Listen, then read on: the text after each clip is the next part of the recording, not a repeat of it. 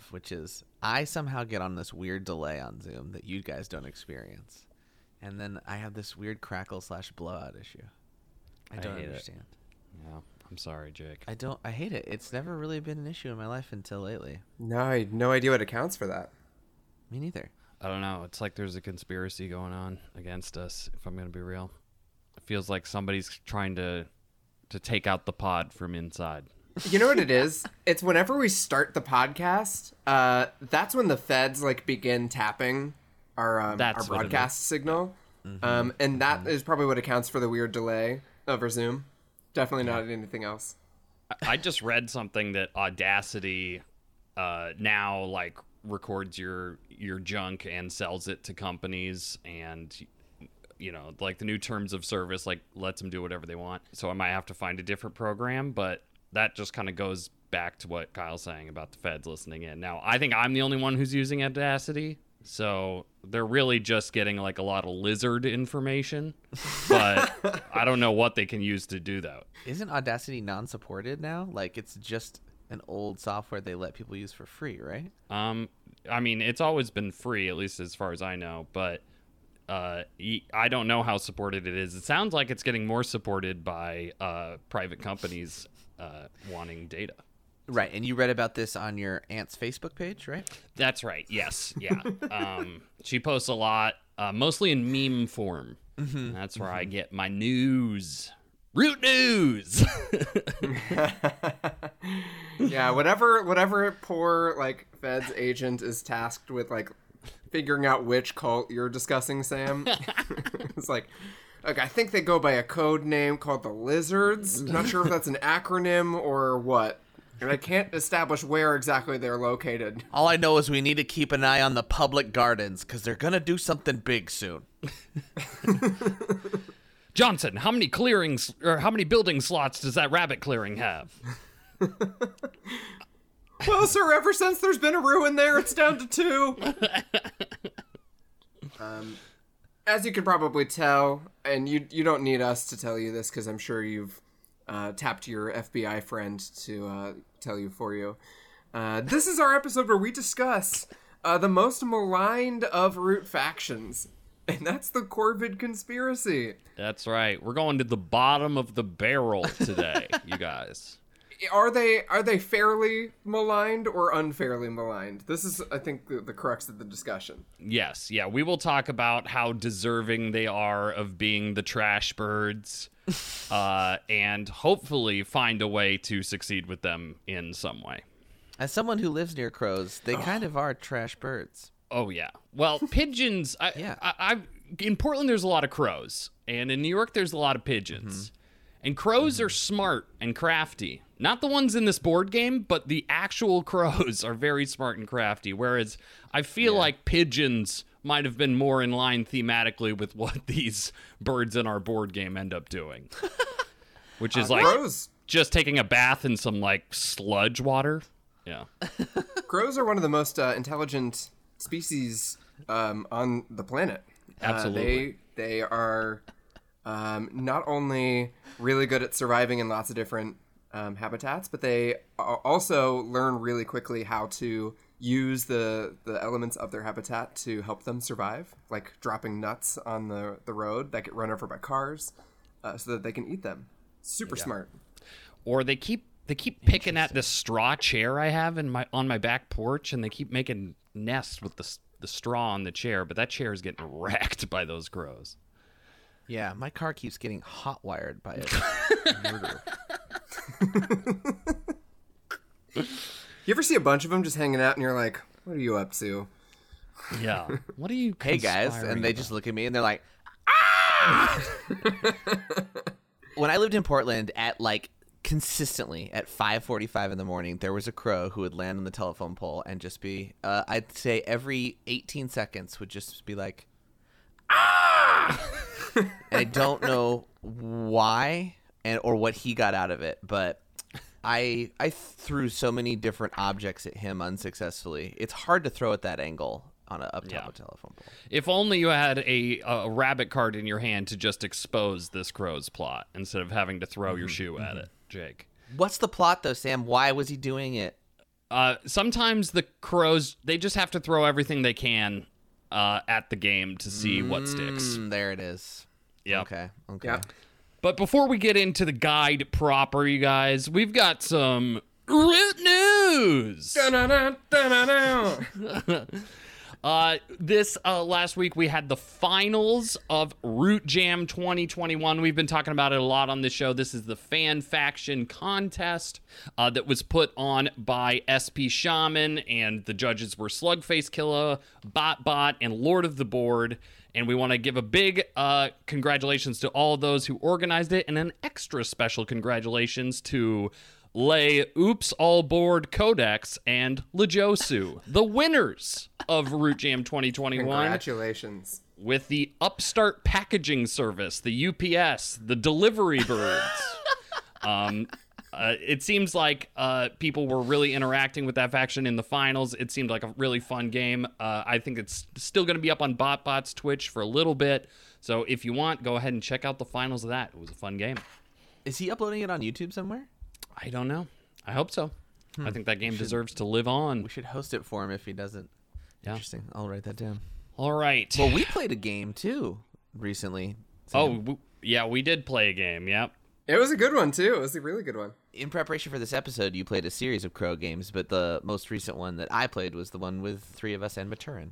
Yeah, it was super fun. Uh, for those who want to watch that game, it is on Kyle's Twitch. I think it's labeled as a Root digital game because you played like a digital game right before.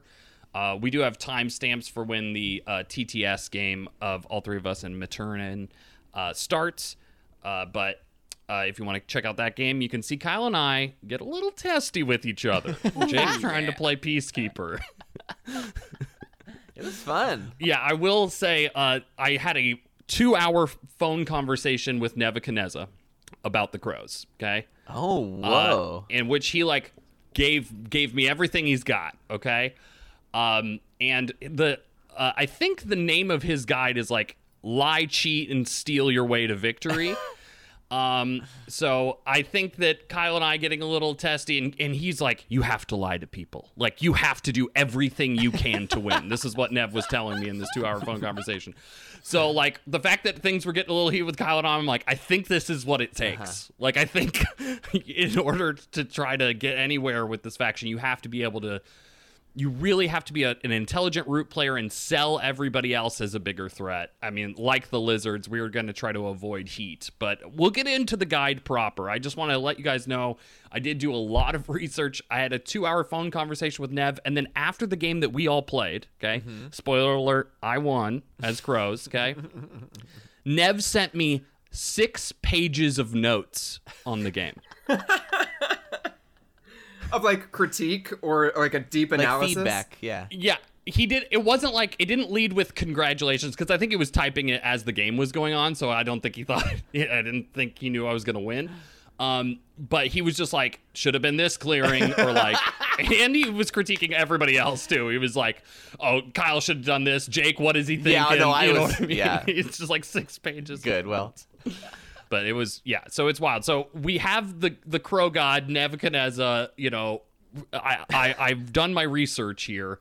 He says that he's not the best crows player that he's just the loudest crows player but i i think that he he's really onto something with his strategy here as much as one can be with the crows. But before we get into it let's do a little theme overview. This is taken right from the Root RPG, the expansion of the Root RPG that includes the crows and the birds that was just officially uh, released to the Kickstarter backers. Jake, in your best um, RPG voice, will you give us the theme overview? Ah! Whispers. Whispers and hushed voices speak of a group of frightening figures meeting in shadowed places to pursue dark ends. The Corvid Conspiracy are a criminal organization bent on changing the woodland from the shadows. They remember what rule was like under the Eyrie dynasties and have no intention of letting it happen again. They work in secret, plotting and scheming to infiltrate clearings and gain control. Those in power are aware the conspiracy exists, but paint them as nothing more than delinquents. While it is true that they resort to criminal means to raise funds and enact plots, what they truly seek is to control the woodland, by hook or by crook, and to ensure their families are never treated poorly again. Yeah. Yeah, some weird dark break off of the Eyrie dynasties. Yeah, some kind of splinter group, it Cousins sounds from like. the south. Yeah. yeah. Cousins that weren't treated well at the family reunion and they're like, "Well, we're going to be our own faction now." We won't sit at the cousin table forever. Well, it's interesting actually because um, Corvidae actually does include both crows and jays, which is kind of interesting. Uh, because the the advisors, the viziers for the Eyrie dynasties are, are big blue jays, basically. Right. Um, but if you look really close, they're kind of like bald eagles with blue jay crests that have been painted blue. So that's like sort of a I was weird. gonna say, wasn't one like kind of a vulture too? Uh, well, some of the leaders are from different species. Yeah, so like the the builders, the pileated Gotcha. woodpecker, etc. But the the kind of like, you know, stock soldier of the uh, Eyrie dynasties, ostensibly is like a blue jay. Uh, that's sort of their like icon. So you're saying there's a chance the Eyrie dynasties have a hand in some of this, maybe. I mean, deeper they they have like family ties. I think is is maybe the implication here because Hmm. crows are Yeah, yeah. also from Corvidae. So yeah, there's there's so- they you know split off a few millennia ago, but they're kind of still linked in a weird way. Um, and just to get into this, I have busted out words for birds um, Yeah. for this episode. You're welcome, everyone. And it starts with this enlightening sentence: "Crow is the bird that crows." Hmm. I didn't realize it was named after its sound, like a Pokemon. Yes, the noun and verb are derivative and onomatopoeic. Yeah. So, uh, Crow! crow. Yeah, it's it literally is described as like it's just trying- Raven! So Corvidae, so the Corvid conspiracy is derived from the word Corvidae. Uh, it's a form of Corvus, Latin, according to Pliny, for raven. And it is cognate with the Greek kratzo, meaning to croak. So hmm. there you go. Uh, back to its hmm. earliest roots. It's an imitative linguistic thing. That makes sense to me because, like, what was Jake's experience? We're like, we're talking about crows. Jake was like, Gah! Right? Like, this bird is just about screaming an ugly thing. And I think that kind of goes into the table talk necessary to play the crows. That's you right. kind of have to squawk a lot. I think we have to get the the crow out of the bag here. Uh, the crows are not a very well ranked root faction. We'll kind of go into why. Uh, but let's just get get straight to the numbers here, Kyle. The tournament context for the Crows. How well have they done? What's the perception going in? Yeah, they've played. Uh, I think it's 15 games uh, in in tournaments that we have data for, and they've won one. Yeah. So that's not Wow. good. Uh, They they have a reputation of being um, kind of not contenders in in kind of serious tournament play. Reasons for which we can we'll, we'll be speculating about in a, a lot later on. But just just by the numbers, they they have a very low success rate uh, in tournament play. I put it here. Uh, it's fun to dunk on the Corvids for their tournament reputation, um, and it is. Uh, for, for the game that they did win, check out the SCPT Patreon tournament. Uh, for it, one game 15 Yeah. as the Corvids. Um, in tournament play, the what I've written here is that they, they tend to play the role of spoiler, uh, Kingslayer, or at least just like helping to slow the game down by interrupting everyone else's plans and engines, which in practical terms means that they dedicate at least some of their daylight actions, they get three of them, eh, to slowing the game down, to trying to affect the board state or people's hands or whatever, and just in order to get a few more points, get another turn in which to flip some plots. The problem with the Corvids taking this tack, though, is that that type of play doesn't always result in points so much as it does just like you get another round to try your best. So it's it can be a bit tough for them to really gain some advantage in tournament games. But winning is not the only cool thing that the Corvids can do. Uh, there is one really neat trick uh, that I think everyone, if you haven't seen it, it's really worth going to check out. Game three from the winter tournament. This is like a mega foil of the leader in this game. It's really amazing. So, seasoned root player reality shows us the eldritch power of the snare lock. uh, this is a very specific interaction that we will talk about when we get to the faction interactions. But suffice it to say, one player's game goes from on the precipice of victory to by a long shot, like by like 20 points. yeah to um never gaining another point and in fact only losing points for the rest of the game. it is one of the most shocking things I've seen in real. I, I I watched this game when we were talking about the birds because it's a big birds Corvid interaction, and maybe this you know kind of ties into the theme of the cousins never wanting to be put down at the family reunion. But like, wow.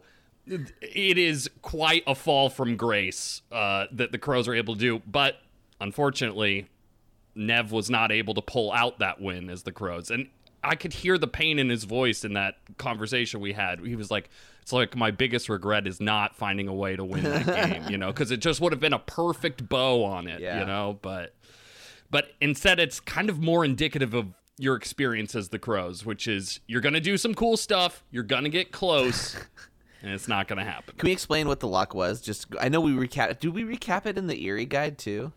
Yeah, like we we talked about it. it. in the Eyrie guide, Yeah. but basically, the power of a snare plot is that pieces can't be moved from or placed in the clearing. And so, when it became uh, a snare in the Eyrie's only roost, they couldn't recruit in that clearing, which severely limits their leader options. And then you can't move from that clearing. And if that's where all your birds are, now you can't recruit or move, which means none of your leaders, there's no battle and build leader. It means it will instantly turmoil. yeah, and like the the way to break out would be to like destroy the snare, but you just never get to that part of the decree. You can't always battle. turmoil It's so crazy. so anyway, uh, we'll we'll kind of talk about that in a little bit more detail, but th- that's the kind of tournament context how the Crows have done. Yeah. Okay, so I've got some thoughts here um, about how the Crows mechanics lines up with their theme. Okay, the theme of a conspiracy of like hidden information, and I think like the Cats being the quote unquote dominant faction, and that's not the case. I think the conspiracy of the crows is not really much of a conspiracy at all, okay? The supposed sneaky faction has the most transparent public scoring and crafting of any faction. There's no surprises here, okay? Uh, on top of that, there are multiple ways to stop the crows, okay? If you don't have any cards in your hand, you can just battle away their plots. Then they can't score them. Yes, it's going to hurt a little bit more if the plot is face down, but it's something that you can plan for. And then if you don't want to waste your actions and warriors battling them, you can just gamble a card from your hand. And really, the main thing you're worried about is a bomb. You can just gamble a card. Is it a bomb? No. Okay, well, you can have a card, and I know I'm not getting blown up, you know? But maybe you really do want to remove that plot. All you have to do is gamble two more cards, and then you are certain of what the plot is. And you have wasted zero actions on your turn. So that's just one person I'm talking about, much less if the table needs to stop the crows. Then it is just a matter of between three people, do they have four suited slash bird cards that match the plot we're trying to guess? But to give to risk giving to the Corvid player. Yeah, you have to risk a card, but if it if the game's at stake, I would Right. rather risk Yeah. a card than Yeah. actions and warriors that could be ambushed and stuff like that. Like it is the we'll get into this what their weakness is, but it's like it's kind of solvable. Ev- hmm. Because everything's so public and uh, there's no luck required, you can stop them. And this is why the tournament has uh, it kind of bore that out. Isn't that kind of fair to say of other quote unquote bottom tier factions that they are kind of solved in some ways? Because I feel like Alliance suffers from the same issue. Because a lot of their moves are transparent as well. Yeah, but you have a, a secret um, thing of supporters that we don't know. We can guess, we can make good assumptions, but the crows will literally put everything down, and then everyone has a turn to stop them from scoring those points, including crafting and flipping. And so I'm likening this conspiracy, this Corvid conspiracy, more like a flat Earth conspiracy. Okay, it's dumb, it's illogical, and but some part of you might just pity them enough to let them win a little bit now and again, right? And that's what we're hoping for as the Crows is a little bit of pity and riding under the radar just enough, right? So, let's talk about what we got. Okay? We have a reach of three. We are definitely an insurgent faction. That being said, we have 15 warriors, and we will probably get them mostly out on the board. Okay? This isn't 15 warriors where we're only going to use seven of them. We're going to probably use all 15, and we should be trying to. We have eight plot tokens. These things are like double sided, they all have the same back, and there's um, four different kinds of plots. There are bombs, snares, extortions, and raids, and we have uh, two of each of those plots. Okay? Other abilities we have is nimble. Like the Vagabond, the Corvids can move regardless of who rules their origin or destination clearing. You can just move wherever you want, which is completely necessary. This is like them sneaking around the board. Love that. And then embedded agents. Adds a defender in battle if the Corvids have a face down plot token uh, in the clearing of battle, they deal an extra hit. Even defenseless. Yeah. So that's, just a face down thing, it's going to deal a hit. Their scoring method uh, is kind of this like exponential thing yeah. where it's like one plus two plus three plus four, right? Because they score for every uh, when they flip, they score for every face up plot token. So their first one is one, their second one is two, the third one they flip is three points, right? So if you flip them all on the same turn, that's six points on one turn. So it's this kind of big, explosive, exponential thing. But like I said, it is public and it is calculated. There's no, you know, even though the plots are face down and it seems like we're pulling a secret, how many points you're going to score from that? It's totally easy to count. Uh, so let's talk about uh, flipping plots, gang. You can flip plots for 35 points, assuming you get them all on the board and flip them all. Okay, Whoa, I mean this yeah. is never going to happen, but it is. That's a lot of points, right? We've talked about with the Riverfolk and the Duchy of like you got like 18 points on your board. Like the Corvids have 35 if they, you know, if if a miracle happens, right? That's um, with that's with if they get all eight plots on the board face down and then have the chance to flip them on their turn? Yes. Yeah. Wow. yeah. They'd score one, and then they'd score two, which is a total of three, and then they score three for 6 uh-huh, and uh-huh. four for ten. Yeah, it's not quite exponential, but it is like it like scales up. Yeah. Somehow. Yeah. Yeah. Some math person knows the term for this, but yeah. I, I forget what that is. Yeah. Parabola. Great. Yeah yeah, let us know if that's right or if Kyle just said a word.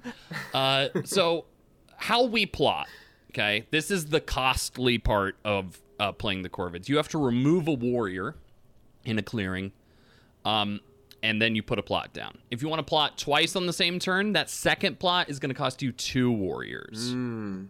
And it has to be in that clearing. I think that's a given.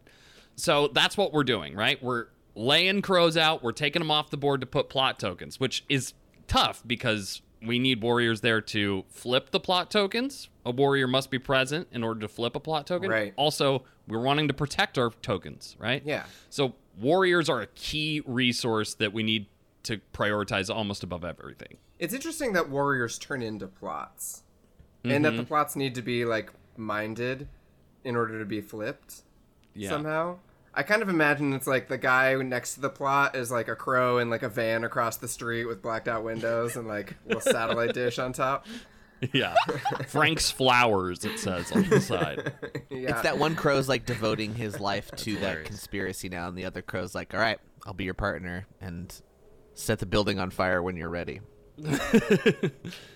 yeah. One's like, I'm going to turn into a bomb. And the other guy goes, cool, I'm going to watch. I'll watch from over here.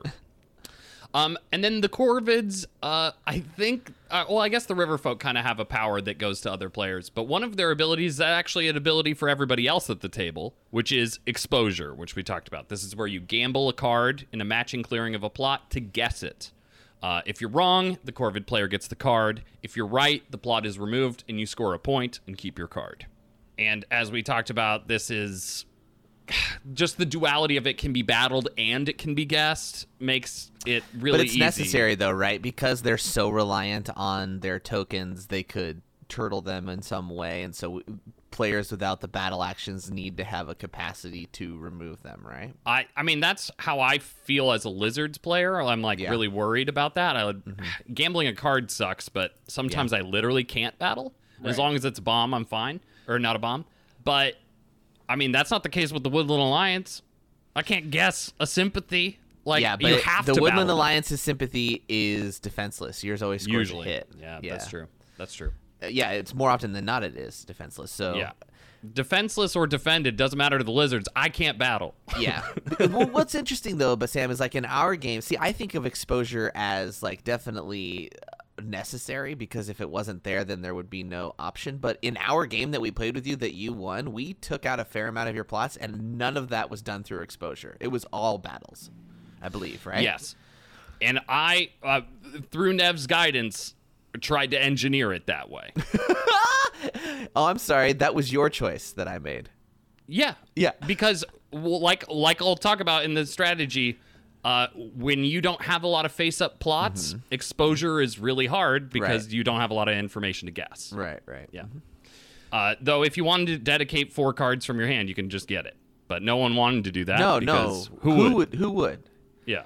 The birds didn't have any. I was using all of mine, and Yeah. uh, Mr. Marine Broker Moles over there was doing just fine, but he needed to sway.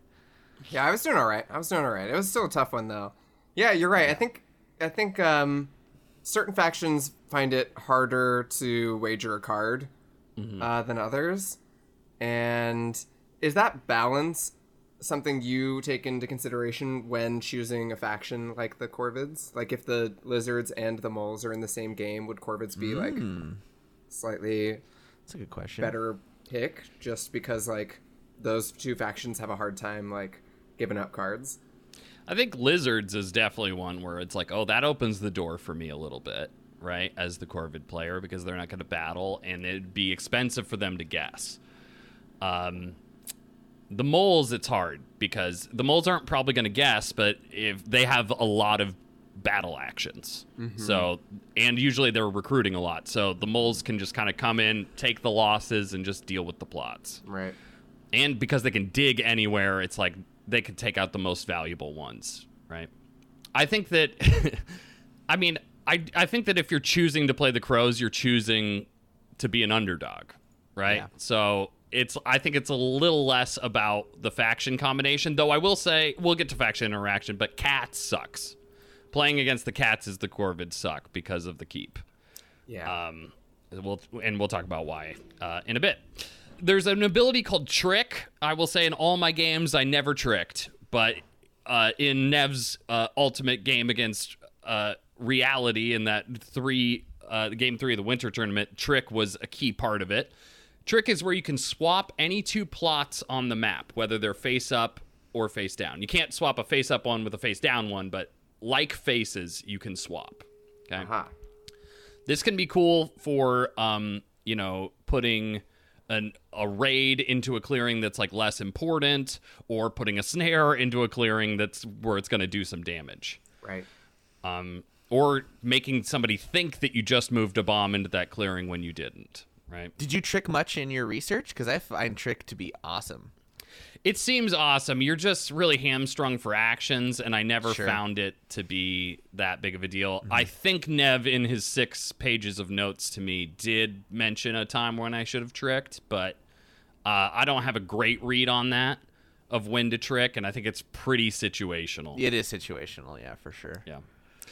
Uh, and then our last like kind of ability here is exert. We get three actions on our turn, but exert allows us to uh, take an extra action if we do not draw cards during evening.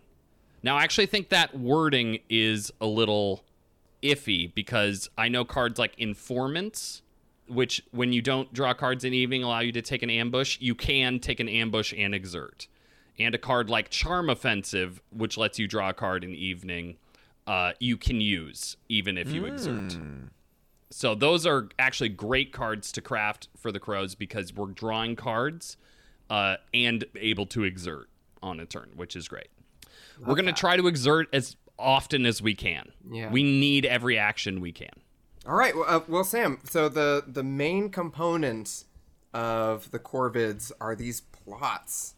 Right? Yeah. That's the main kind of focus of their scoring, and it's the main thing that interacts with everyone else on the board. It's kind of the subject of the most kind of heat and controversy and attention, I feel like, during a game. It's like what what are these plots? Where are they at? So let's let's talk about them. Let's get into them a little bit. Um, there's four Yeah. varieties of plot, and they uh, the four flavors are extortion, and this one says whenever it's flipped, take a random card from each player with at least one piece in its clearing, which can be extremely powerful. Uh, and then while it's face up, uh, you draw another card in the evening. So that's there's your extra card draw right there. It's tied to this plot. I would rank this as the most important plot for the Corvid conspiracy. Um, I will say, in all my research games, I should have said this earlier, I played with advanced setup.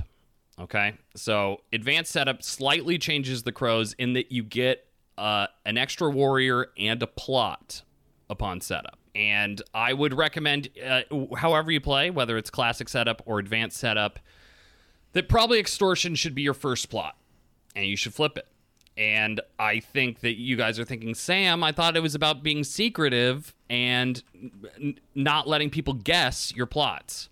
Uh, but extortion is very important, and everybody knows it's important. So every time you flip a plot that's not extortion, first of all, we're not getting that extra card draw, which we need, and everyone's going to know that. So it becomes increasingly more likely that your next plot is an exposure. Usually, people aren't going to blow your crap up turn one. So you can flip that exposure and get your extra card draw, put it in a clearing far away. You're set. Flip that ex- extortion. Yeah.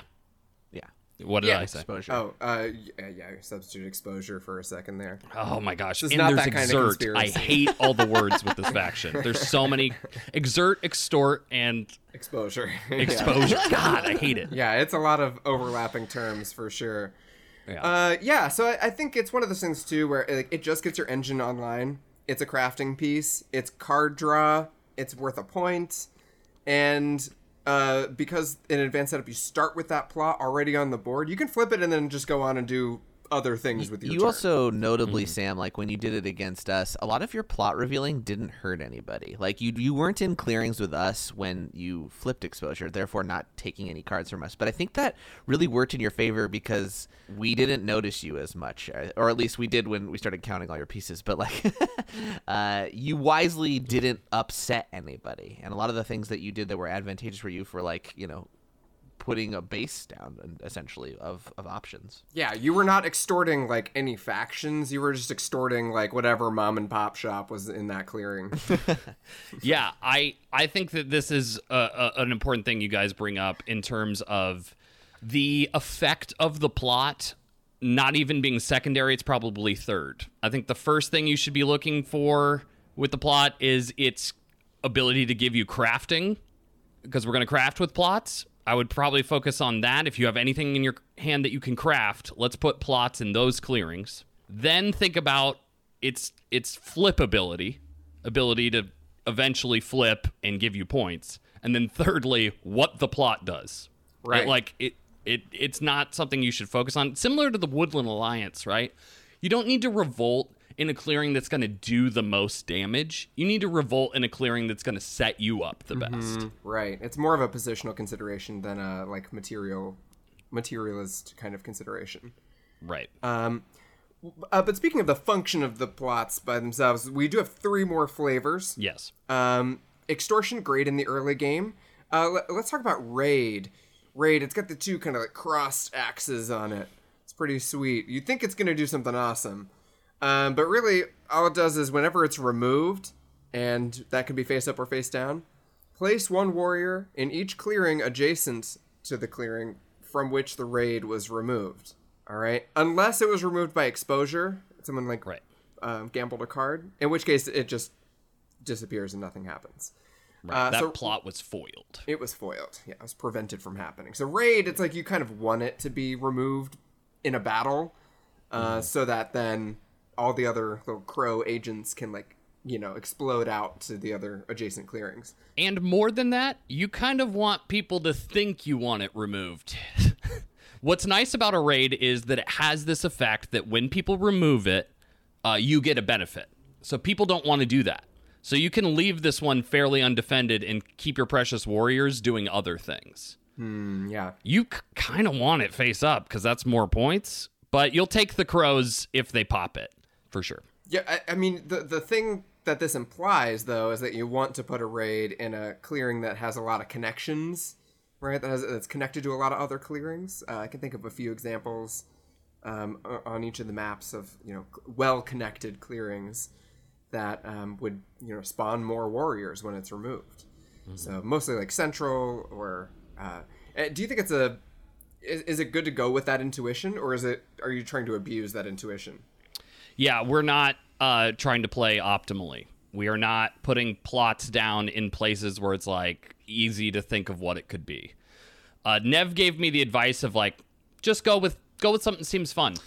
Yeah. You know, don't think about it. You can't like be like, oh, this would be a good place for a bomb, because then people will be like, is it a bomb? You just have to be like, hmm, throwing that there. You know, and uh, there is a strategy people have of placing plots randomly. By it- it's easier in Tabletop Simulator where you put them all in a bag, you shuffle them up, and you just put them out. You don't even know, uh, so that people can't read the situation, which is a fun I think, surprise. pretty and you're fun. like, hey, I exposed you. This is great. I didn't know yeah, I, it's pure luck at that point. Nobody knows. yeah. um, uh, so I think that's fun to do, and you should probably try it. But Nev kind of encouraged me, like you kind of want to do like a hybrid of being optimal and just being random, where you just kind of go with your gut. You're like, that's going there. It would be good if it was, but it's not an optimal place for it to be, so no one's going to think that's what it is. But what's a clear what's a clear piece of advice you can give for like the choice of what people should be optimal about, right? It's is it ex, is it exposure or is it it's raid, right? Raid's the one you probably want to try and do a little bit more tactically. Bomb feels obvious in a way, or like people are gonna know. Uh, yeah, uh, yeah. I mean, this all comes down in my tier rank of like, what are, we want to put them crafting, and we want them to stay on the board. So I feel like being counterintuitive makes some sense. Um, raids are good to have out kind of after extortion. I find just because you can leave them alone, um, and that's like less resources you have to devote to guarding them. one Yeah. one plot. Um, and then my third one would be snare. I've kind of got these in order of what I think are the best plots, but again, we are trying to play other people at the table, so you know these can be in whatever order that you think you, your people aren't going to guess them. All right, well let's talk about snare because I feel like snare's one that would have some kind of strategic considerations, um, and and some you know potentially really devastating implications if it hits the board. Uh, so let's talk about it. So snare is while a snare token is face up, enemy pieces cannot be placed in or moved from its clearing. Right. Yeah, So you can't recruit. Uh, sawmills don't place any wood. Um, you can't move warriors out of that clearing, so they are stuck there if they move into it. Uh, so this would really gum up the works in like a choke point. Um, I mean, what, what do you think, Sam? Is this is this valuable for its um, board presence or like strategic value? Yeah, I think this is the best effect. I mean, other than drawing the card, which is just kind of more necessary, but this is like the plot effect, I think, is the best one in terms of what it can do to the table. And if you are going to do one of your plots for the effect, it sh- probably should be snare if you can find a good place for it. This can be used to like section off parts of the map so that your clearings stay kind of out of reach of people um, or yeah, or you can use it offensively. Now, a snare is a good one to trick with, right? You flip it somewhere else, and then you can trade it wherever another one of your plots are, assuming it's the same face. So um, I would be thinking about rather than flip it, gotcha, because that's a little easier to see. You know, they'd be like, "Oh man, if he put a snare in this clearing, I'd be really, I'd be really up a creek." You know. um, so I think it's better to flip it somewhere else and trick because you can do that on the same turn. It still can be a surprise, but it's harder to guess that way. Right. One thing I didn't mention with raid is you can use this offensively. I didn't think about this. Nev taught me this that like you could have a raid face down and one crow warrior in a clearing, initiate a battle with someone with a lot of warriors, and then if they roll a two, they will take out your plot token, which will trigger the raid on your own turn. Whoa. What? which Oh, is which is kind of fun. I think it's like it's not like what you always want to do, but it's like I was like, oh, that is a good trick. That's a fun. That's kind of yeah. interesting. Yeah.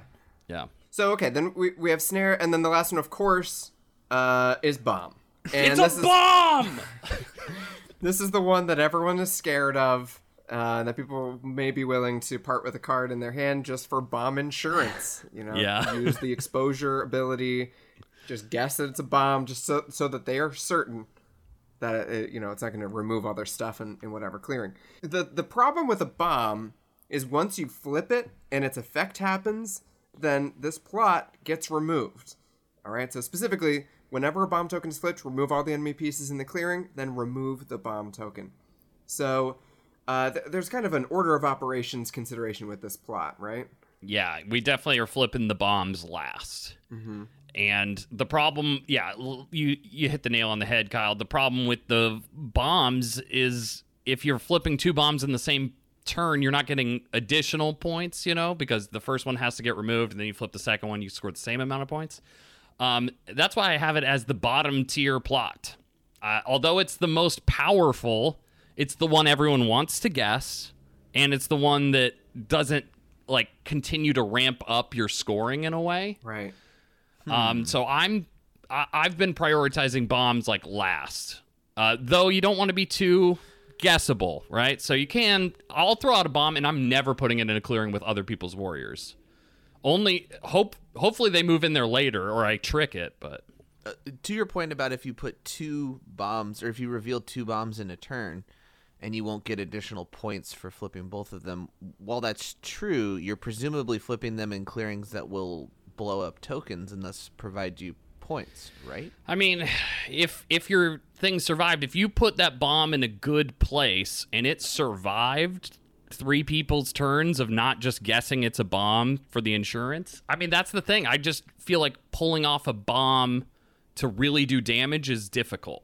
Yeah, And I I mean it's kind of similar. that. It's Yeah, similar to a sure. revolt, right? Like, yeah, because you'd be the the sympathy is just sitting in a clearing with obviously a bunch of expensive tokens and warriors hanging out there. Like, so, someone's gonna mm-hmm. probably deal with it if it's. It's just one of those things like you don't want to give your opponents too much of an advantage or a potential advantage, and this is one of those times when like, even if it costs you a card, just have the bomb insurance, just because otherwise, like the Corvus would get a giant advantage from destroying some crucial infrastructure or whatever. Like, you don't want to give them that opening. right Um, but then, like, because this is the thing with Corvus, because everyone knows that that's a sensitive clearing with a face down plot in it. Like, I mean, probably it's not a bomb because that's super easy to guess or like really, really obvious. Um, Sam, you had a really cool play where you placed a bomb in an edge clearing where no one was around, and then used false orders yeah. to march some warriors into a clearing with a fame of the bomb, and then you flipped it on the same turn and just like blew everybody up. Yeah, that felt like the most thematic Corvid conspiracy move I pulled off in my training games here. Um, and I think that's a fun use of false orders for sure. Um, but yeah, I think that's more what I'm talking about is none of my bombs were ever in a clearing with a lot of stuff because people will gamble a card for bomb insurance because they don't care if it's a snare, probably. Yeah, Um, if it's a snare, they'll deal with it. They'll battle it on their turn, whatever. But they didn't lose anything, right. you know. So that's why bomb, I think, is is the worst plot. So Hot you take. you've talked a lot about the kind of like tiers of priority uh, when thinking about which plots to place and where to place them on the board. And number one for you has always been crafting in this conversation, and I feel like that's not a take that I hear super frequently. Uh, So mm-hmm. let's talk about crafting. Are the Corvids good crafters? Very good, very good. Their crafting ability is high because we can we can craft with plots whether they're face up or face down. Yeah. you know, and we can get out a couple plots a turn sometimes. Their crafting happens at the very beginning of their turn, mm-hmm. which means if you have two rabbit clearings, people can be like, they might have coins. We should take out one of their rabbit plots, mm-hmm. right? So that's kind of a bummer, but uh, as you mentioned, you can craft false orders and then use it on the same turn. Uh, so that's a fun surprise that not a lot of factions get to do. Yeah, that's hard to stop. Yeah. You could even, if you had both false orders in your hand, you could play one, use it, play another one, use it. Uh, assuming you had the crafting ability to do that. Uh, Fiendish. it's pretty cool. and you could use that not just for the spectacular fireworks of a bomb, but for the much more modest but still important extortion. yeah, right? And yeah, that's true. Grab cards from from people's hands by crafting false orders and then moving them into that clearing with that uh with that plot. yeah. Could be very interesting. Uh, so uh, we talked about how public our scoring is. We need to get all the points we can as the crows, uh, and so crafting items for points is going to be uh, huge for our game, and we're going to need to craft like six to eight points of items. That's a ton. That's like a Yeah. that's that's otters level Yeah. crafting. Yeah, and everyone knows that we're going to try to do it. it. It's a problem, and we might not get the cards. It, it's difficult. I in in my first training game, I was playing with Nev, and Nev was the vagabond, and he just gave me coins. He aided me the coins card when I had two rabbit plots because he was like, I kind of want coins, and Nev has a soft spot in his heart for the crows, so he gave me three points, and I still was not able to win that game. Um, with you guys, I did craft a lot, and I think that really helped. I I I think I crafted six or seven points. I didn't realize how contingent upon having those things were like that was to your strategy because when I crafted, I think coins, you were like, "Well, Yeah. dang it, there goes my plans." I was like, "Who? That your plan relies upon shiny things?" Yeah, that's a good point. Yeah, Uh, you that's do more want of a those shiny magpie, items. Jake. Oh, okay. Yeah, sorry. Words for birds over there. Still from covered. Corby Day though. Weirdly, magpies are still in uh, Corvidae. Oh, okay, Okay. I apologize, Professor. Um, so we talked about how our uh, crafting is 100% public. Um, also, the crows can craft a lot, and sometimes you're going to have extra cards in your hand. And so you might as well just craft all the crafted improvements you can as well. A lot of them are going to be very helpful. Um, and some of them are going to be trash, but that's okay because we are trash birds. So we can just deal with that. We don't really spend cards very much, Yeah, so, do we? Uh, you're going to spend one card every turn on recruit. Yeah, and you want to recruit every turn if possible. Yeah. because it's so good. Every every matching clearing is amazing. But like beyond that, it's really we can craft all our other options, can't we? Yeah. Yeah. It's just it's just crazy. That's the only thing they really spend. on. Yeah, the only thing I would say is uh, I found myself actually way more card poor than I thought. Uh, And it's because I w- tried to exert as much as I could, Yes, exactly. right? So I'm not drawing cards. Right. So I found myself a little card poor. Basically, what you're going to do is kind of go every other turn where you draw two cards. Why and then why were you exerting so much? Uh, because I need to. You need to plot as much as you can.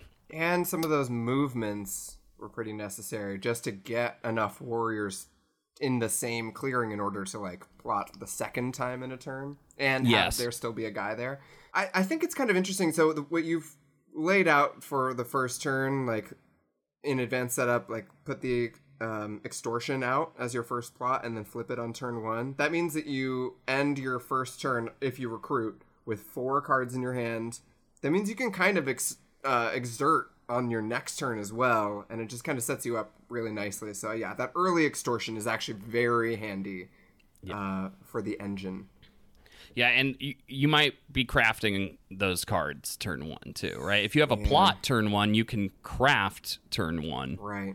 So you can, you know, get a, a tea or a boot or something uh, already out there. So you're going to be losing one of those cards. Right. Um, yeah, This gives They- you a little, little play, a little flexibility. yeah, for sure. Um, so let's talk about the the the, uh, the two decks and which cards to look out for. Uh, In base deck, um, your analysis overall here, Sam, it says worse for crows, more expensive, and the improvements are worse. yeah, yeah.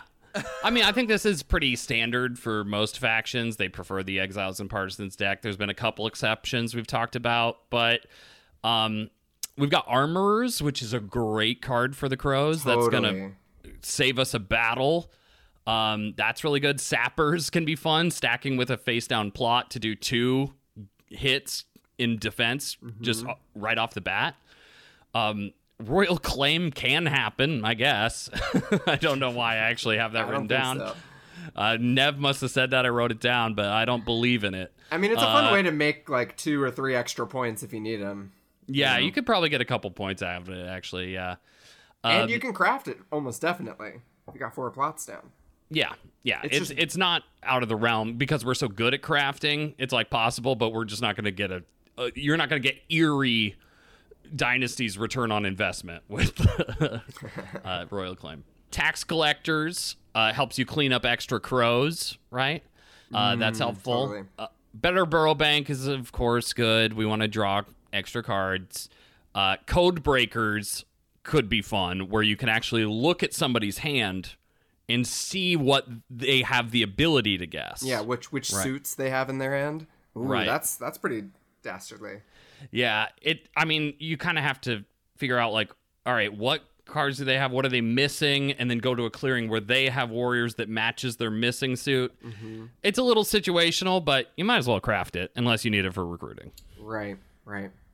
Also, if you uh, end up needing to play the role of spoiler or kingslayer of any kind, it's just good to know before you uh, take any like action against another faction, like because you got to keep those crows on the board if you can, Yeah. and uh, losing them to an unfortunate ambush is just awful. Uh, favors are definitely possible. Uh, however, it's on the table for letting that happen because you showed you had three rabbit clearings Right. or whatever it was. Right. So it's on. I feel them. like it's the same as if Yeah. uh, the cats have like a third workshop. Yeah.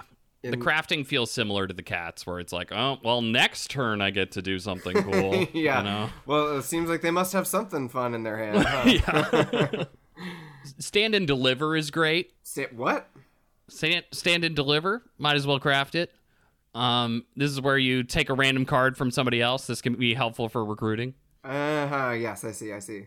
I guess I wouldn't call it great, but it works. I mean, the, taking away cards from other players limits their guessing ability, Yeah, and you get right. extra cards. That is So. true. That is true. I just feel like doesn't that put a lot of heat on you? Uh, I would say if you have three mouse clearings, people are going to assume you have favor of the mice and come after you rather than stand and deliver. so That's a yeah, fair point. That's a fair I point. don't. I don't think it's going to work out that well, but if it if you pull it off, it could be fun. Yeah. Let's talk about the Exiles and Partisans deck. We talked about how Charm Offensive and Informants um, are really good for uh, you get to exert and still draw cards in the evening, which is Yeah. really cool. Tunnels is fantastic. I crafted it in all of my Crows test games. I got lucky, and Yeah. uh, Tunnels just is so good for reinforcing clearings. Between that and Trick, like all of your stuff is completely fluid. How many warriors you have in clearings with certain plots and where those plots and clearings are. You can just rearrange. Yeah, it takes an already highly mobile faction and then just like like puts that on steroids because you can just like fly anywhere with a plot and uh, it's even good for um, taking a currently well defended plot and flying a, a crow warrior to a plot that has no defenders so that you can flip it for the next turn and just making that very efficient Yeah. Yeah, it's so helpful. You're just teleporting crows throughout the board. Propaganda Bureau is good to craft so that no one else crafts it. Hmm. Because Totally. that's a big check on you. If people are removing your warriors and placing one of their own there, that's like kind of the worst case scenario for you. Um, we talked about how false orders can be spammed twice in a turn that you craft it. Uh, super fun. Uh, League of Adventurous Mice is going to be really helpful. yeah That's extra actions, and we're planning on crafting a lot of items, so that can be really good. And Partisans is really good. Um, we don't need we only need one card to recruit with so ditching those other cards it's not like it's going to kill our action economy it you know it might suck if we get a, rid of a, a card we want to recruit with but uh, if it's a face down plot now we're dealing two extra hits in defense right and that's the kind of like dis- de-incentivizing other players to attack us that's a great thing to do Yeah, it just makes you really spiky to attack. Yeah. It's like um, the Arbiter, you know, at turn one, they've got two swords. It's like, no one's going to attack the Arbiter at turn one. Like, that's right just asking for a bruising, you know? Yeah. Before we get into how to win, I've actually rearranged this week's guide because I think we need to talk about the weaknesses in order to understand how to win. Uh, we've been kind of laying it on pretty thick that it's all public scoring and there are multiple ways to stop us. Um, so, knowing that, we are going to have to avoid heat and avoid people noticing us at all costs. We want to be in the parts of the board that nobody wants. Those are the places we're going to make our home. Okay, The so I, it's I, I actually got really excited about this faction because I did feel like oh it's actually kind of similar to the lizards in that we're like trying to avoid people at all costs. Yeah, you're filling in those those areas of the board that the red factions kind of leave alone because they're not desirable because they're not uh, you know they're like ed- weird edge clearings that are kind of hard to get to.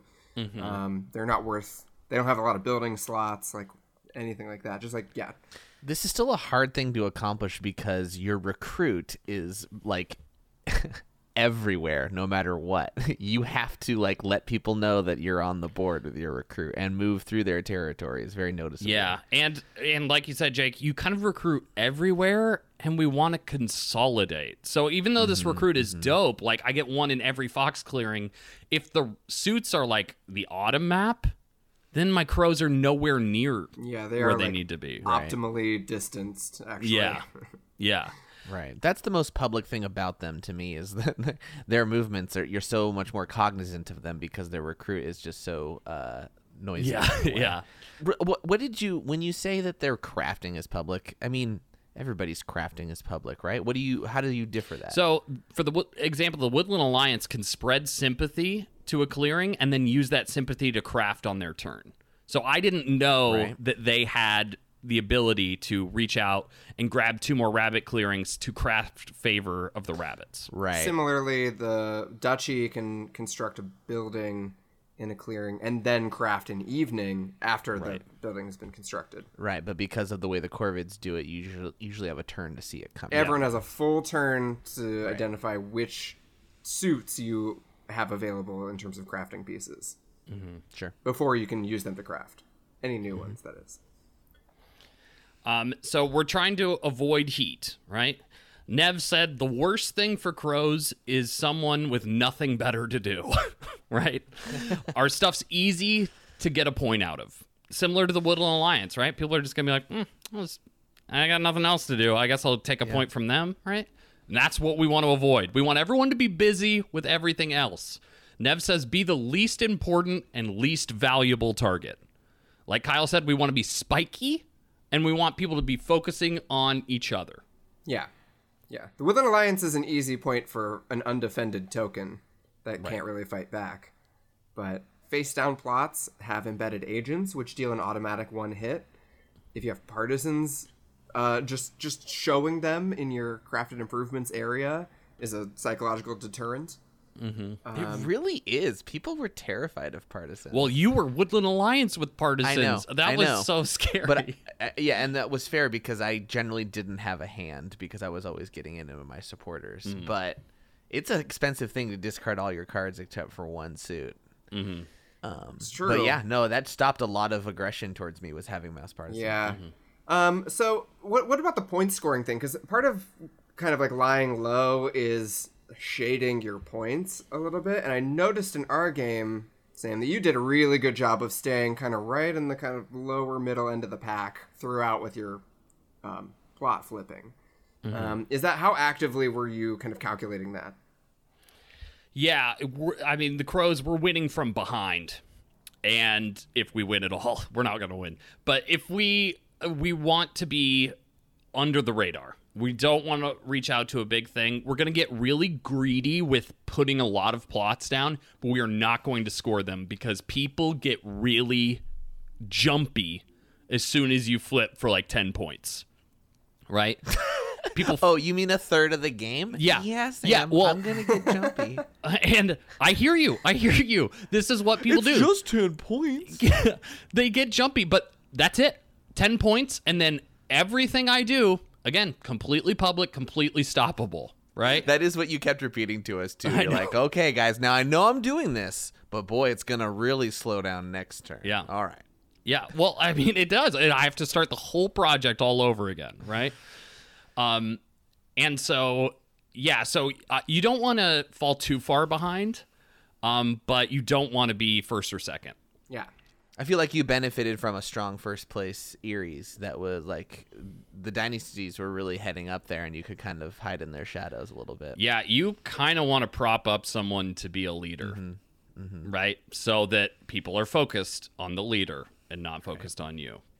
This is the only part that kind of really goes with the conspiracy is like what we have to do table talk wise to get anywhere close to winning. And that and uh, on the Discord I saw a really fun discussion on on the Good Time Society Discord Woodland War Machine channel. I saw a great conversation about the crows are like the only faction people are like, yeah, craft the tea. Who cares if Vagabond gets it? Um, Vagabond, it- that will just incentivize people to hit the Vagabond more. And if it gives the Vagabond what they were going to do to hit you, um, someone else was going to do it anyway. so you might as well get the points for the tea. Which I found really interesting. But That's like the cardinal yeah. rule is like don't craft the tea if vagabonds in the game, but crows are like the only example. Like I need I'm not going to win anyway. I'm going to craft it for the points, and you guys are going to have to deal with the vagabond. Interesting, yeah. Yeah. Just like feeding uh, an early game contender Mm-hmm. is such an interesting strategic move because everyone can be like low key like pissed at you, but they have to actually go and deal with that faction now. yeah, you were not low key pissed at me for doing that. and I think that that yeah, that goes into it too. Is like they could call the bluff too. You know, they could just be like, "Well, you gave the winner too many points."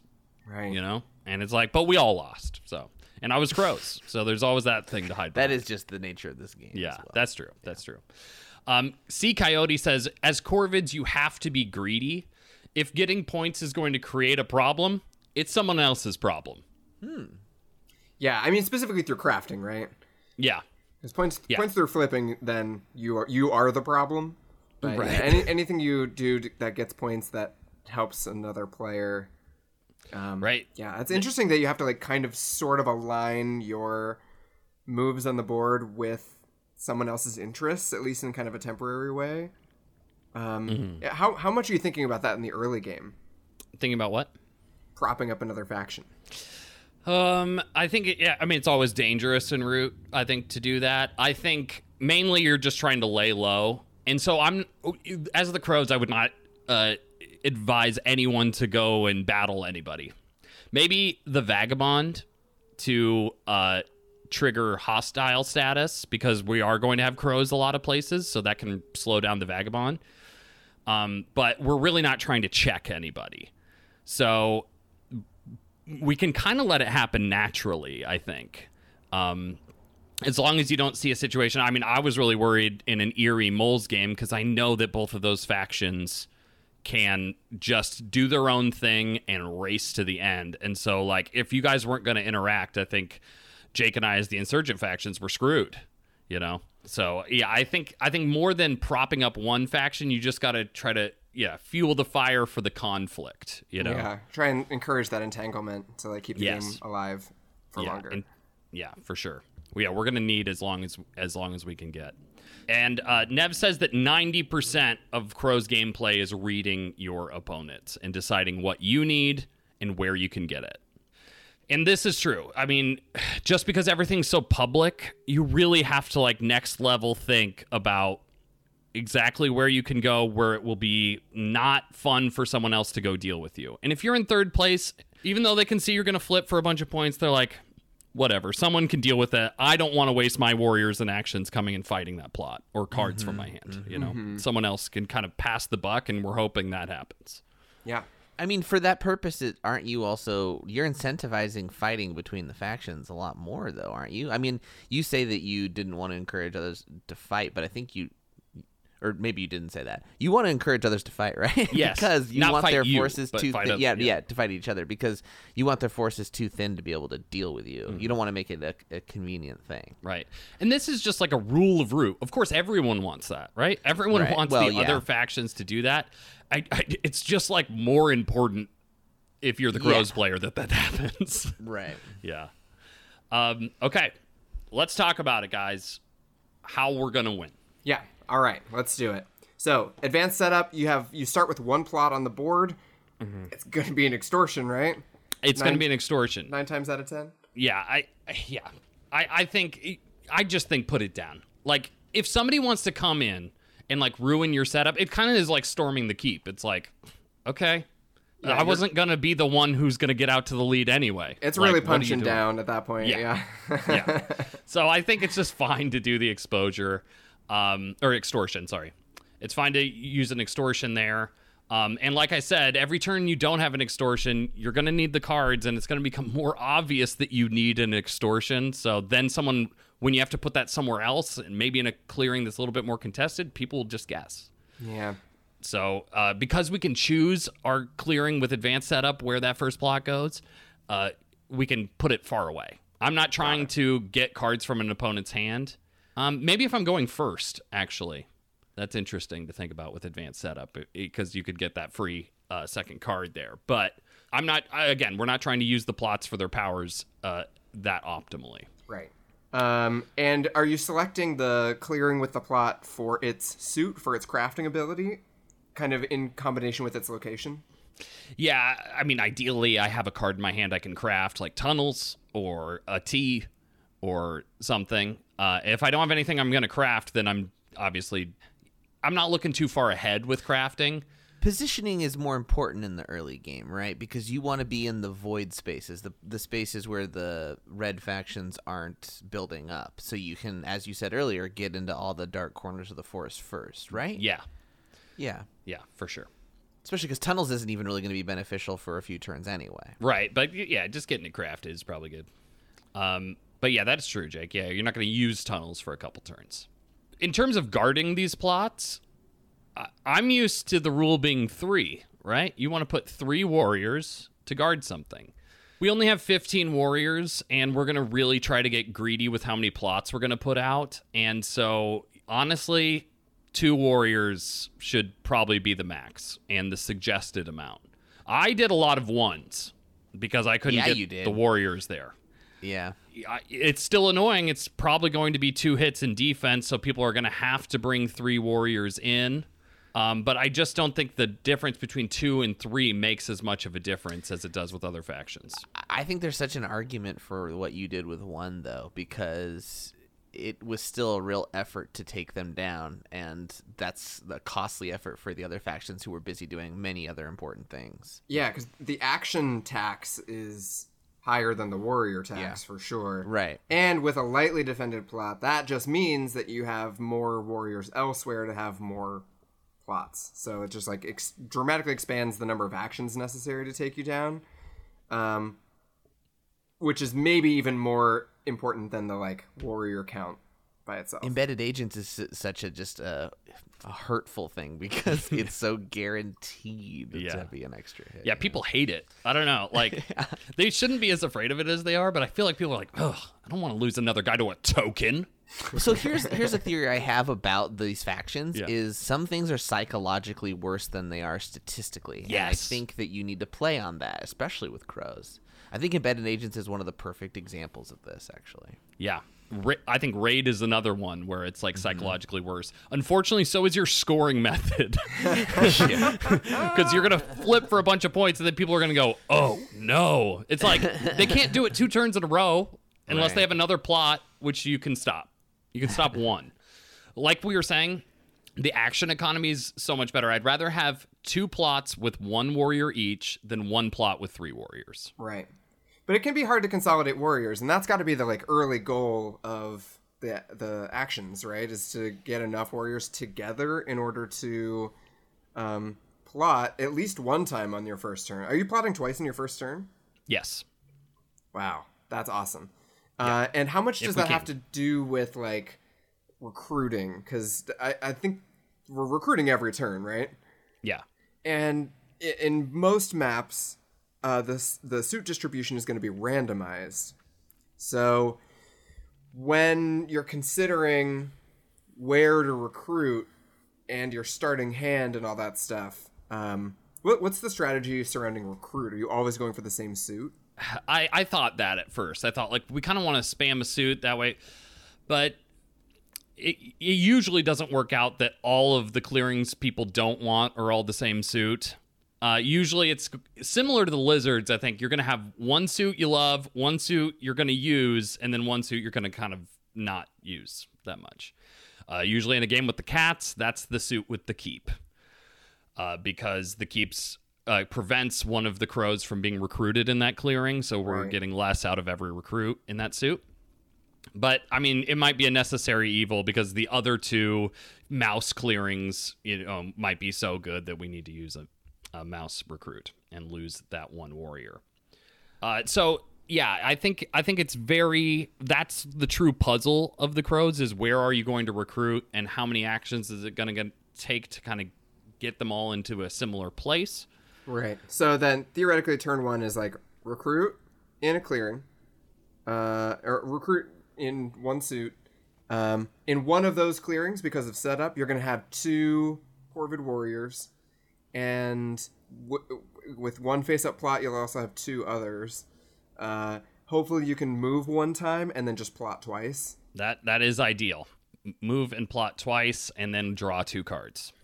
That Yeah. is ideal. That's the dream. That's the dream. If you if you have if your extortion flip got you a card or you didn't craft anything, you might be able to exert to make sure you get two plots down on turn 1. yeah, Uh, if you like your n- card for recruiting for next time, that that can work out too.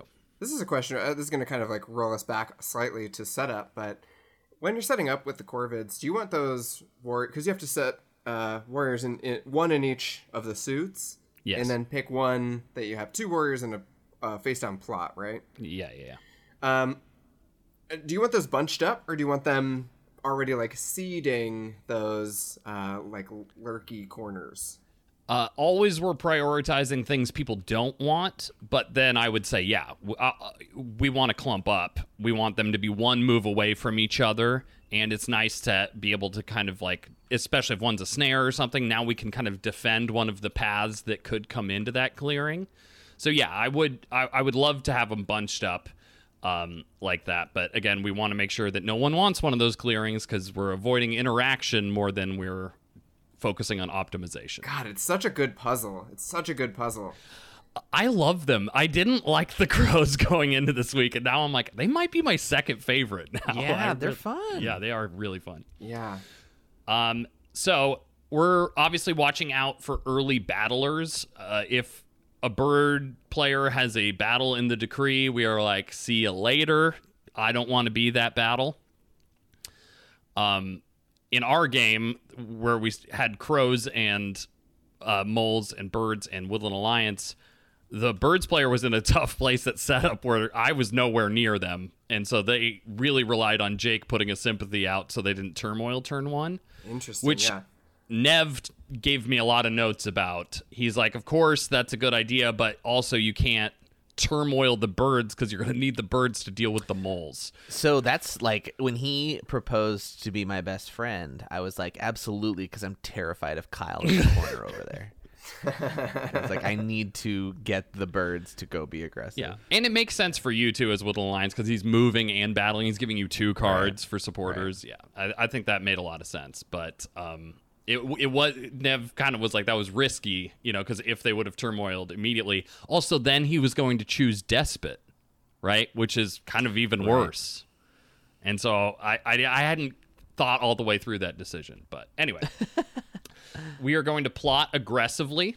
Okay. Usually a root game has seven turns. So we're recruiting every turn and trying to get all our crows out there and plot as often as makes sense, which is kind of two turn one, one turn two, two turn three, one or two turn four. You know, like that's that's what we're going to be trying to do.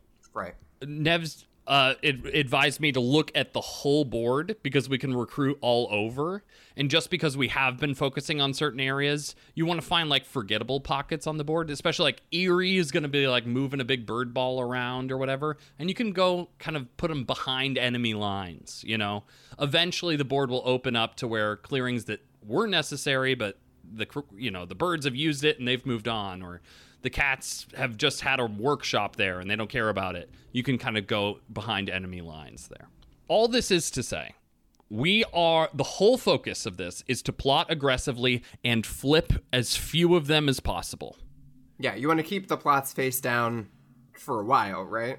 Yes, it's going to be around turn four, maybe turn three if people are on to you. It's really a matter of feeling out the table because this is what happens. It's happened in all my games. This is what Nev warned me about.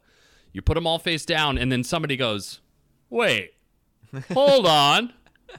If they flip all their plots, they're going to score like 15 points, you know?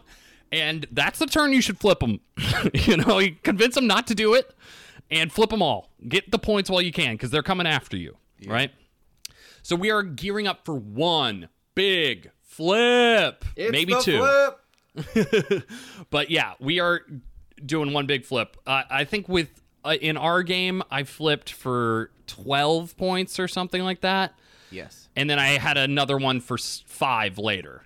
In Yeah, we the were we were like pretty aggressive about pointing out how much you could score. I think you you pointed amount. it out, but no one really dealt with it. No one really did anything, but I think you're right though. This faction has the tendency to turn opponents into, um, you know, that like clip from "It's Always Sunny in Philadelphia" of like the cork board and all the all the yarn. It's just like it turns your opponents into that guy. yeah, yeah. Nev says like everyone turns into fucking Sherlock Holmes all of a sudden, where they're like, ooh. Uh, also, if you have two of the same plots flipped, that's when people also feel like they're geniuses, you know, because they're like, wait. It can't be a raid. I see that there's two raids. Cross it off, everybody. yeah. off your Corvid bingo at home. um, so yeah, one or two big flips. Um, what what's the goal like vo- victory points wise? Uh, the resulting number of points that you end at after the flips. Like, what do you want to get to so that the end is in reach? Nev says that we are engineering at all times a position where we flip to 26 points and then battle for four points. Got it. Wow. Okay. Because everything after that, after you do your big flip, you're probably not going to be able to flip again. People aren't going to have it. right. It's, yeah, because it's a matter of everyone seeing, like, oh, they can get to that amount of points. Let's make sure that doesn't happen. So everything after that is going to be crafting and battling. So that's why we need that big flip to get us to the end game. Like I was making this guide. It's like all early game, then there's one turn where you flip everything, and now you're in end game. Like- yeah, the mid the mid game is like it's just all set up. yeah, it is. Yeah. We're going to extend that early game as long as we can because uh, we haven't kind of talked about why we want them all to be face down, but they have embedded agents that way, so it's harder to battle them away when they're face down. And when your opponents have less information about what plots it could be or could not be, then it, exposure becomes more costly. right. Um, so to me, this, although risky and crazy and somewhat of a gambit, I feel like it lines up the faction abilities incentives the most to do this one big flip strategy. Yeah, so it's kind of like they have like a burst type of scoring mechanic yeah. in and not a parabola. Hmm.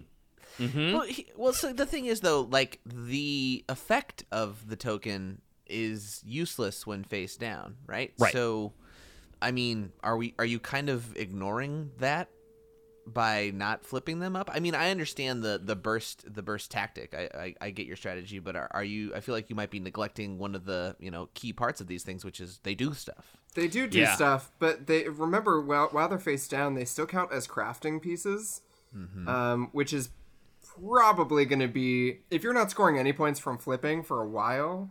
Um, the way to stay kind of like level or like just behind everybody is through crafting, most likely. Then, right? Am I getting that right? Yeah. Yeah. I think that's the way you kind of stay competitive, stay in 3rd Mm-hmm. You know, that maybe a cheap battle now and again. So we are engineering the situation where we're flipping to the end game and then we limp over the finish line. Yeah. All right. Crawl uh, to thirty points. I want to tell you guys a little story about the the first game I played in this research, the game with Nev, and Marcus the cat was in that game, and somebody else. I'm forgetting who. We're gonna edit in a robot voice saying the name. Yeah, the I'll, I'll look it up in a second. post. The fourth player was Crewmeister. I had just had a conversation with Nev the day before, and so I felt really prepared going in. Nev gave me coins right in the game. So I was doing pretty well, and I flipped to 26 points, just like Nev told me to. I flipped for 17 points on a single turn, the most points I've ever scored in a root turn Whoa. and I flipped to 26, but there was no cardboard to be had. Everything, I think I was playing against like cats and moles and the vagabond. And so it was like, oh no, like, where is that cardboard going to come from? And so I plotted, and everyone at the table went, You're plotting?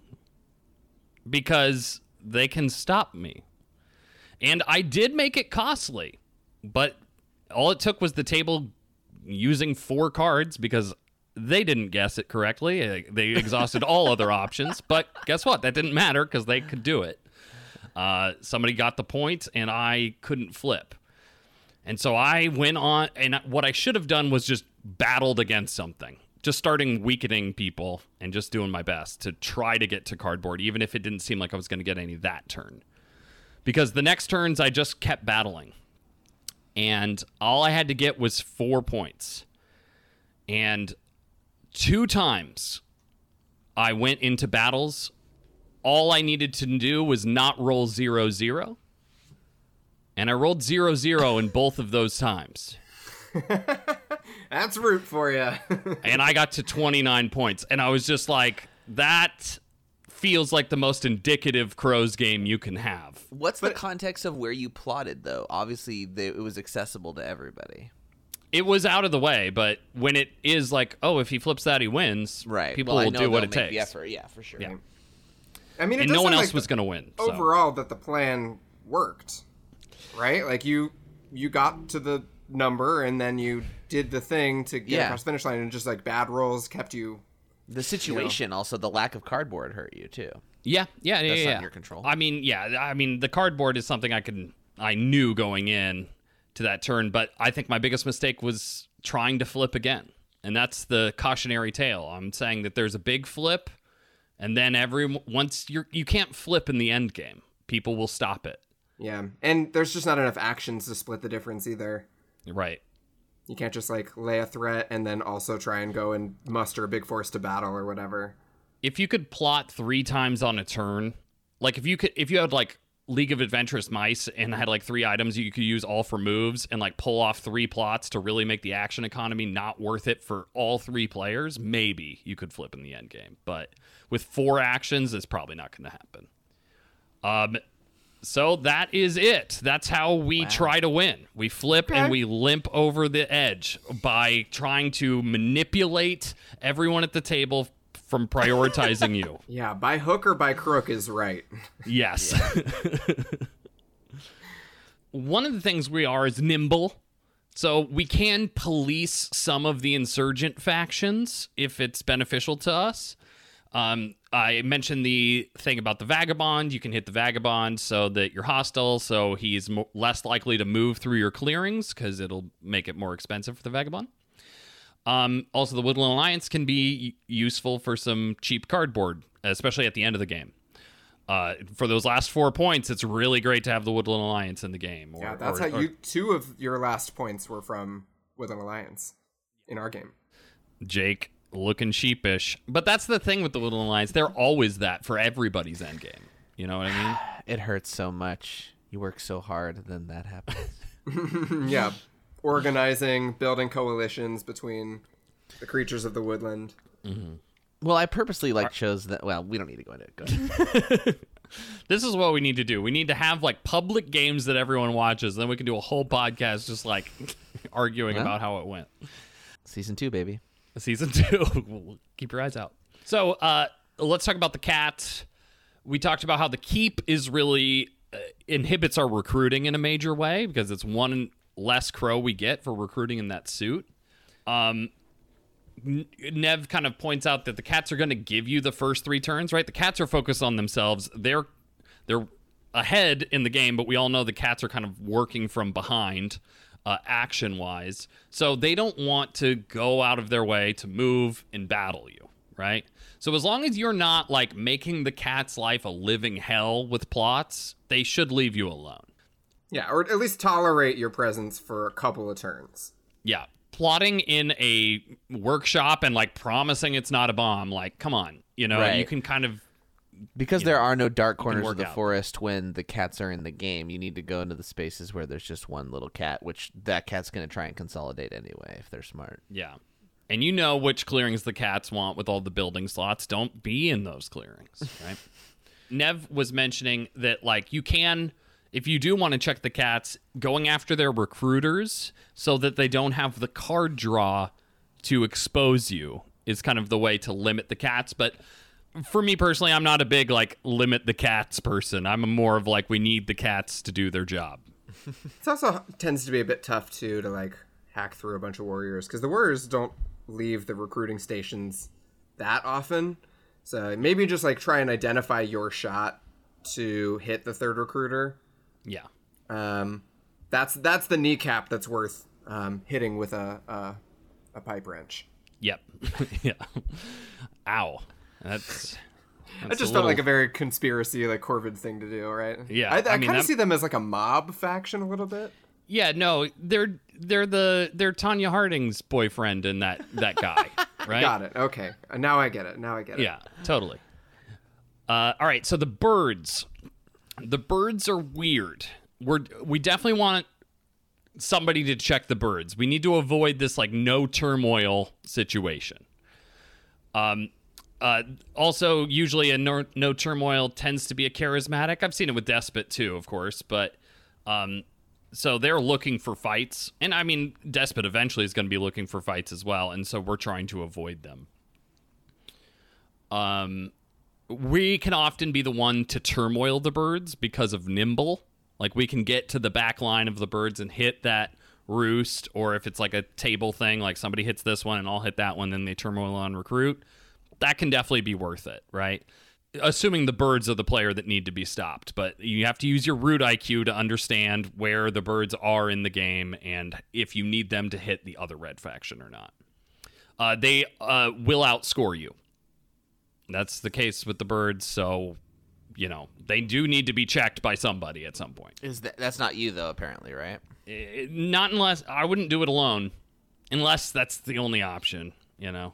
I feel like they are the number one faction to be um, observing, uh, like wh- what's their path forward going to look like, and avoid that at all costs. Yes. Because if it's like you see the need, they need to build a roost, but they need to go through like a week um, s- set of buildings or whatever to like get the open building slot. Like, I, well, actually, maybe that's the clearing to put your warriors in, so that like they have to attack somebody else's buildings on that turn just to like make it through.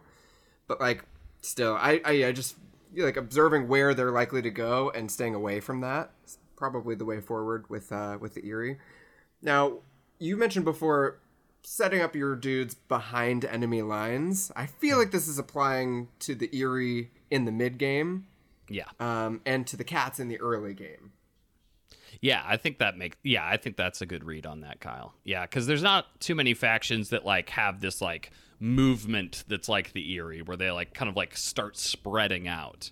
I think once we get the Warlord in there, there'll be some conversations about that as well. But Right. Uh, the one thing about the birds, though, is that early in the game they don't have a lot of extra cards with which Yes. to expose. yes, Uh, so you can definitely use that um, to your advantage a little bit if you want to start over by like a, a despot opener, for example. Um, they will not have too many extra cards for a couple turns um, with which to guess your plots. And with the birds, we can always be looking for that sweet, sweet snare lock.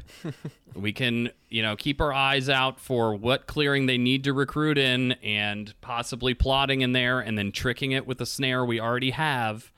Um, and then boom, we got them. Now they have to be the same face. So, you know, the birds have to let a plot get flipped in one of their clearings in order for this to happen which in our bird guide we said don't let that happen because this is what they will do um, and to see the again the most dramatic version of this we will link to this game But three is of this the even a good move? Like, I feel like in most situations, th- like you had mentioned before, like we kind of want the Eyrie to be able to police a little bit. yeah So, like, doing this like hamstringing them in the mid game might even allow another faction to like truly run away with the game. Yeah, So, like- especially in, in the instance of like moles. Like I want birds around to hit the moles. Yeah, if I'm- it's I like- cats, I might do it because it's like, oh well, now we just got to deal with the cats. Like we can stop them maybe. But So perhaps if if the Eyrie's gonna win, then maybe that's the time for this Yeah. gambit. But yeah, it's not like, it's not like the thing you have to do when you play against a them. A lot yeah. has to go right. yeah, yeah. It's just a convenient way to turmoil them. Everybody has the option to turmoil them in some way, or at least uh, is is aiming to, right? But you just have this soft lock Yeah. option. Yeah, Right. Something you don't have to like. You don't have to chew through all the warriors to do it. It's pretty right. nice. You can just prevent a recruit or something. And it does it in the best part of their decree, which is step one. That's true. Yeah. That's true. The Woodland Alliance. We're going to eat them for breakfast. This is the plan. Okay. That is the cardboard that we can target on the table. Or for dinner if it's the end game. That's true. You're right. You're right. It is more, it's like dessert, truthfully. It's like what you have right before you almost win. And they have big burst potential, right? So, again, we're always trying to highlight how good everyone else is doing at the game. You really got to be pretty annoying, right? Squawk! You really have to just like let everybody know that, like, oh, they're going to burst. So you, we got to watch out for them. Yes. Also, snares are their kryptonite. If you Oh, put a snare on that Woodland Alliance base, what they gotta they gotta battle it. If you put a couple warriors there, now we got the battle of a century that the Woodland Alliance have to pull off. Even a snare next to a base is awful as well. That's true. They can't Yeah. move out of that clearing, and they can't organize. Right? Right. Because you can't place sympathy. Technically, you can't organize, but it would just remove a warrior from that clearing. It would place Oh, that's true. Yeah. Yeah. Um, what what about the vagabond? I feel like the the vagabond and the corvids would be not that interactive, right? Yeah, it's it's not that bad, and like like we said, we kind of have the only pass on dealing with the vagabond, especially if you hit them turn one, trigger hostility. You're like, I did my thing. You know, you kind of can get away with even crafting items that the vagabond might want. Hmm. Like again, this idea of propping up a leader, we already know that the vagabond is the number one target. So ha- having people target the vagabond is a great idea because we all know it costs a lot to attack the vagabond for like no point gain. So that is what you want people doing is attacking the vagabond. The vagabond can get stuck on a snare, which is interesting. Really? Are oh you my sure? Gosh. That's wild. Yeah, enemy pieces. I mean, That the vagabond will attack it. I mean, what else are they going to do? You know, uh, but that is fun. That that that that can be a fun gambit. Uh, again, you're the crows. Just have some fun. Uh, crossbows suck for you. Yeah, when they come in and crossbow a warrior, and then they just take out the plot, or they can just yeah, it's brutal. Also, you're a cardboard faction, so once they go hostile, all those plots are two points for them Yeah. uh, unless they expose them. But why would a vagabond expose them? River folk. Oh, this one is really bad. um, they have a trillion actions, and they will guess your plots. Uh, it's best to just avoid the river.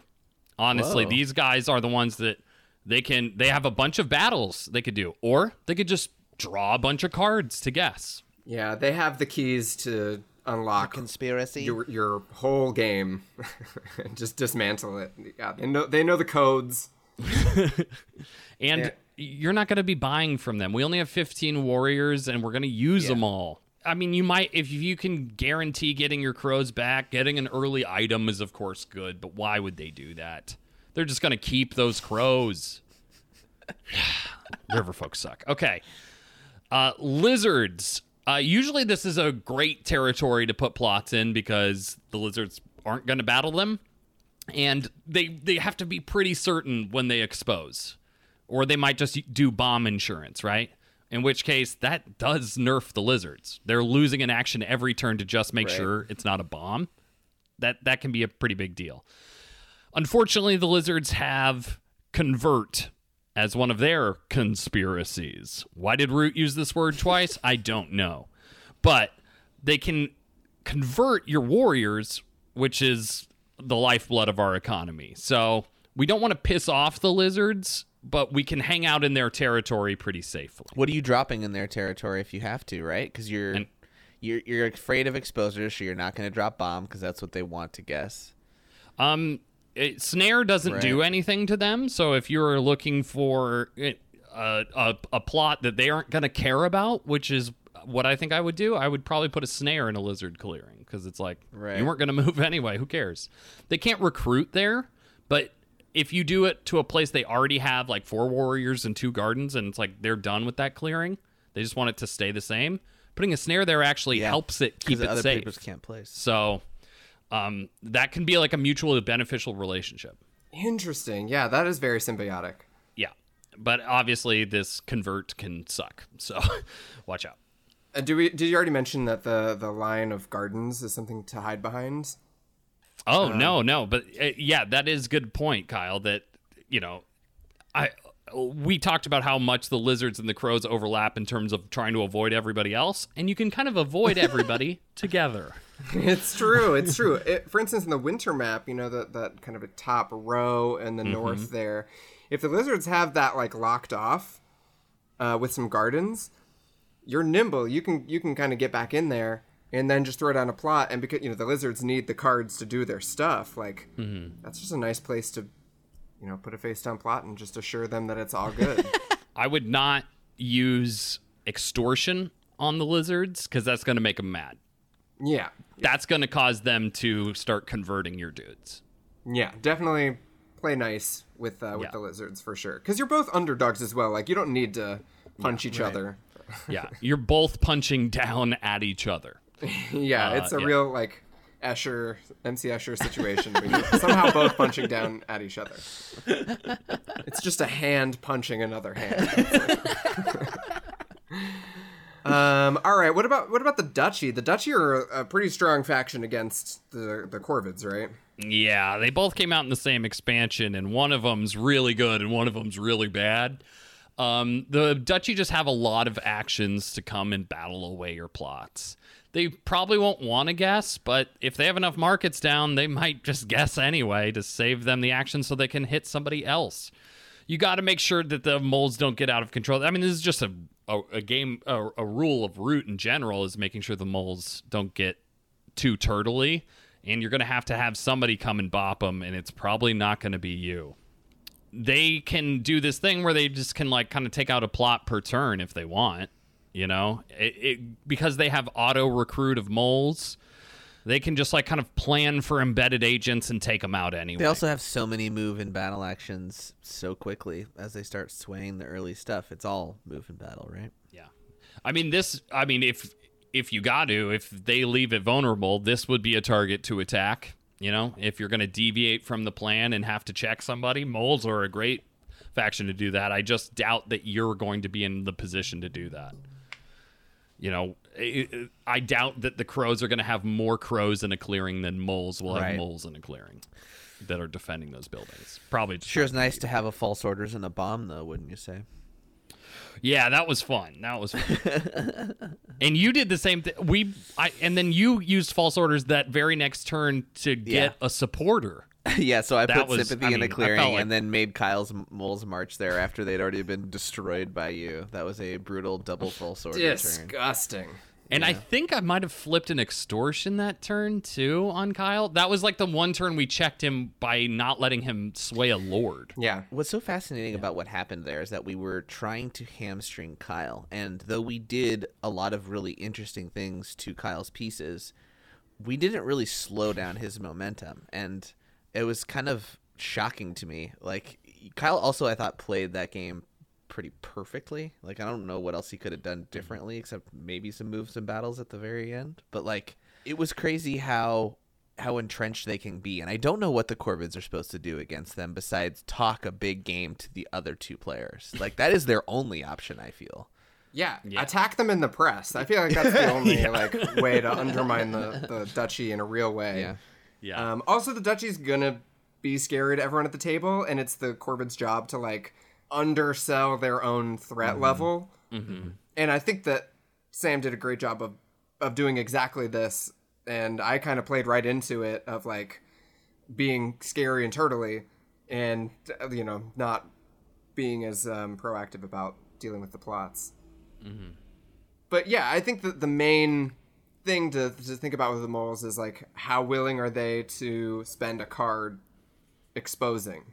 Like they're much more likely to use military actions to deal with that. Yeah. So that's maybe another point to the good for saving those plots, uh, keeping them face down for as long as possible. Yeah, and maybe if if your plots are within, well, I was gonna say within reach of the moles, but they can always dig. Yeah. This might just be a position where you need like two warriors there more than you need one. Yeah, and and just being sensitive about like which edge clearings or like which shady spots you decide to set up camp in. Because if it has two building slots, like maybe that's looking like a nice target for the moles to set up a new area with buildings. Yep. Uh, you gotta just be able to that's read the other point. factions at the table. Ah, the Corvids are such a high IQ um, faction, and you just have to mitigate so much in terms of like their scoring in order to like win with them. It's it's very challenging. You gotta Yeah. really put yourself in everyone else's shoes. Yeah, I, to play yeah, it's weird. Nev kept saying these things like, "As crows, you have to do this," and I just kind of felt like, well, that's what you have to do in root. And I think the point is like you just have to play root Mm. harder to win as the crows. Yeah, Interesting. Um, all right, so let's talk about some maps. right. Um, this isn't going to blow anyone's mind, um, but the autumn map is bad for recruiting, but great for setup because you can put all your crows right next to each other, guaranteed, yep. which is nice. But recruiting in the future will be not clumped up. However, everything is pretty connected, and um, there are a couple clearings that you're going to want to go for. Uh, that northern clearing that Kyle calls Canada, and that southern clearing that Kyle calls Cancun. Each of these just have two paths. Uh, and these are the clearings we're definitely going to want to go for. Any of the ones where people are just not focusing on, that's what we want. Uh, notably, the river interacts with five clearings on the autumn map. So when the river folk are in a game with you on autumn map, it's going to be pretty challenging. Yeah, that's going to be a rough game. Um, winter map is probably the best in my opinion. Um, just, I mean, I like the winter map for everybody, but uh, crows need the isolation, and with those snares, they can actually make a couple other places more isolated Yeah. uh, than originally mapped out. Uh, so that you can kind of use that to your advantage. Uh, and hiding in the pockets, the northern strip we've always talked about is great for the insurgent factions. Yeah. Unless you're the Woodland Alliance, I guess. They kind like of that. similar with the lake map as well. You can kind of identify those choke points and make some good use of them. Um, also, there's usually a lot of little like uh, places to tuck plots away that are not going to be heavily focused on. I think in, in lake map, it seems like most factions want to just like kind of get into the other bubbles, like into the other areas, and it's kind of the margins of those kind of borderlands where uh, the Corvids would would do a bit well. Um, also, b- going behind enemy lines is going to be a factor on the lake map. Um, but also realize that with the ferry or with the river folk in play, that almost everything on the lake map is super connected. If you take that into account, so Yeah. it can be really easy to get checked. yeah, using the ferry, I'm just kind of thinking about this now, is a great thing to do. Right? Yeah. If you can move with the ferry to consolidate your guys, then you can exert no problem because you've drawn a card that turn. totally, absolutely. I mean, that's that's got to be a good first turn move, right? Right. Yeah, I would. I would think so. Uh, again, though, uh, we all know that the coastal clearings are kind of um, hot, heat central. So uh, Yeah. Your game is going to depend. Uh, so much of the Corvids game is a l- dependent on the other players at the table, which is so fun for a root faction. It's been really hard to describe exactly what you're going to need to do to win. A because they're bad, but B because they're situational, and so meta dependent. Right.